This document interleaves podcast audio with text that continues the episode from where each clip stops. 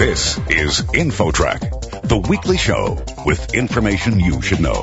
Here's what's happening on this week's show. Recent research reveals an alarming increase in the death rate among working age Americans. What are the reasons? And which states have the highest mortality rates? There were increases in working age mortality across 35 causes of death. So when you have that many and it's that diverse, it's very hard to blame them on a single factor like drugs or obesity. Then, students in Asia rank at the top compared to other nations. An American mom set out to learn why to help her kids get the best education. My experience raising my kids opened up my eyes to what these schools are doing that are different from our common education practices in the U.S. So we have quite a bit to learn from them. Those two stories and more are ahead on this week's show. InfoTrack begins right after this.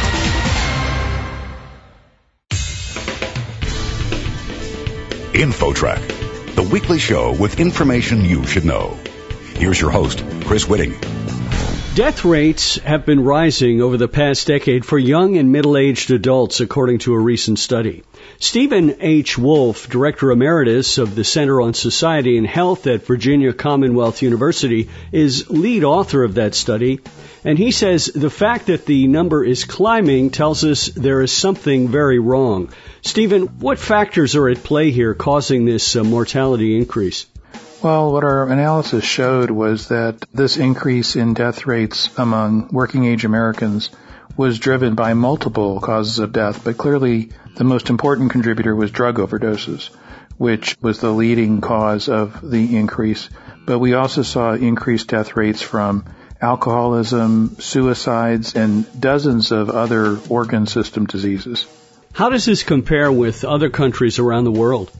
Well, the U.S. has what we call a health disadvantage compared to other high income countries. And this has actually been going on for some time.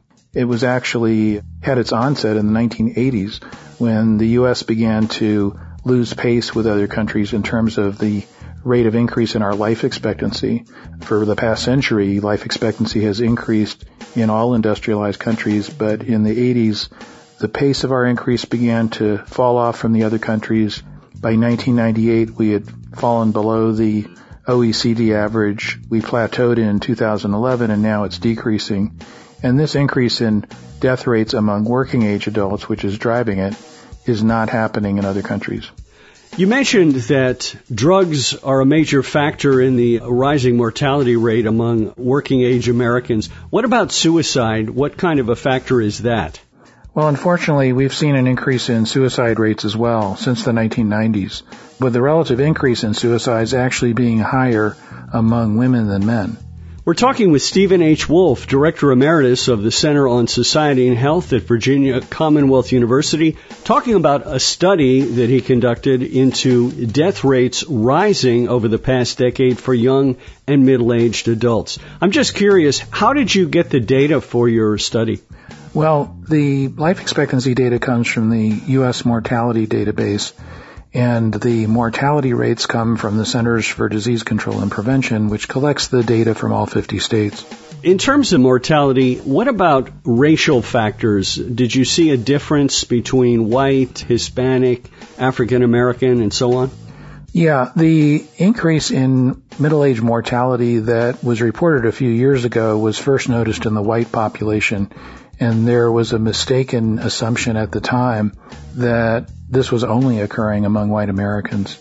This increase, though, that we're reporting in this study is clearly affecting all racial and ethnic groups. The tragedy is that we're seeing an increase in African American mortality rates that really is reversing years of progress in lowering the disparities between black and white mortality black Americans have historically had much higher mortality rates than white Americans, and we had been making some progress in lowering those devastatingly high death rates.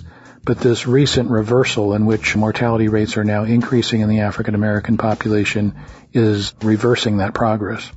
So you mentioned obesity, drug addiction, but you also mentioned cell phone use. Can you talk about that, that that might be a factor?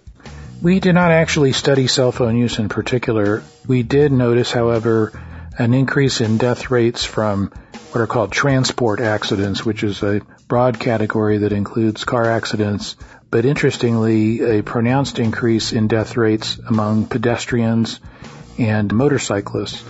The theories about what is causing increased death rates among pedestrians getting struck by vehicles includes a lot of theories, but one of them is cell phone distraction by either the driver or the pedestrian. How about the geography of the United States? Were there particular areas that had higher mortality rates than others? There was, and in fact, one of the special features of this study is that we analyzed the data for all 50 states, which allowed us to clarify which parts of the country were most deeply affected. And what we found was that the largest increases in working age mortality were occurring in the industrial Midwest and central Appalachia and also in northern New England.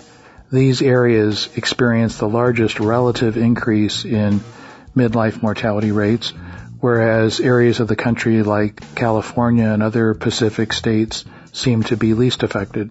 One uh, area we didn't talk about is gender, male versus female in terms of the mortality rate. What did you find there? We found that, as has always been the case, men die at higher rates than women for most of these causes of death, and that's always been true. But what we're seeing here is that for many of these leading causes of the increase, such as drug overdoses, the relative increase is higher among women than men. Hmm. Interesting. So proportionately, women are experiencing a larger increase than men are. I realize your study didn't get into solutions necessarily, but I'm just wondering what your thoughts might be in terms of ways to reverse this trend. Well, the first step before thinking about solutions is to clarify the causes. We've only spoken about the immediate causes of death that medical examiners put down on death certificates. And as I said, we ended up finding that there were increases in working age mortality across 35 causes of death. So when you have that many and it's that diverse, it's very hard to blame them on a single factor like drugs or obesity it's more likely to point to a systemic cause that is affecting the health of working age Americans, and that is affecting their health in many different ways. So our paper talks a little bit about what some of those systemic causes might be. Those include such factors as deficiencies in our healthcare system, despair, uh, psychological distress. But one of the more intriguing possibilities is our economy which has really severely impacted the specific geographic areas of the country where we're seeing the largest increases in mortality. And the decline in U.S. health began in the 1980s at the precise point that our country was undergoing a major economic transformation that led to the loss of manufacturing jobs and other sources of income for the middle class. So we are concerned that the root causes of this trend may actually involve those kinds of social and economic stresses that are affecting so many Americans who are left behind by the economy.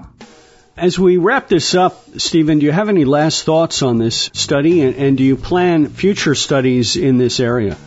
Well, we will continue to do research on this to try to get even a firmer sense of what's behind this. But the large number of Americans dying from this trend really makes the case for pursuing policies without waiting for more research.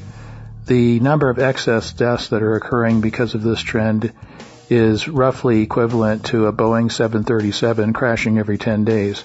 So I don't think it's wise for us to wait for another journal article before taking action.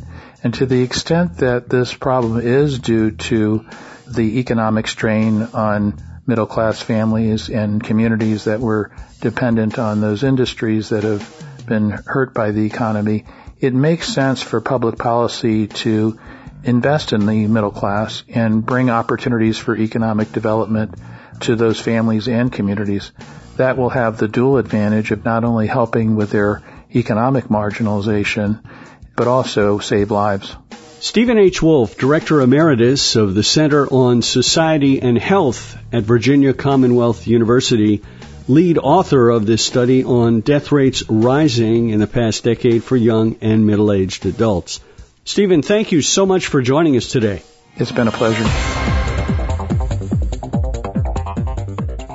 Next, students in Asia rank high. The reasons why. Coming up. You're listening to InfoTrack. More after this.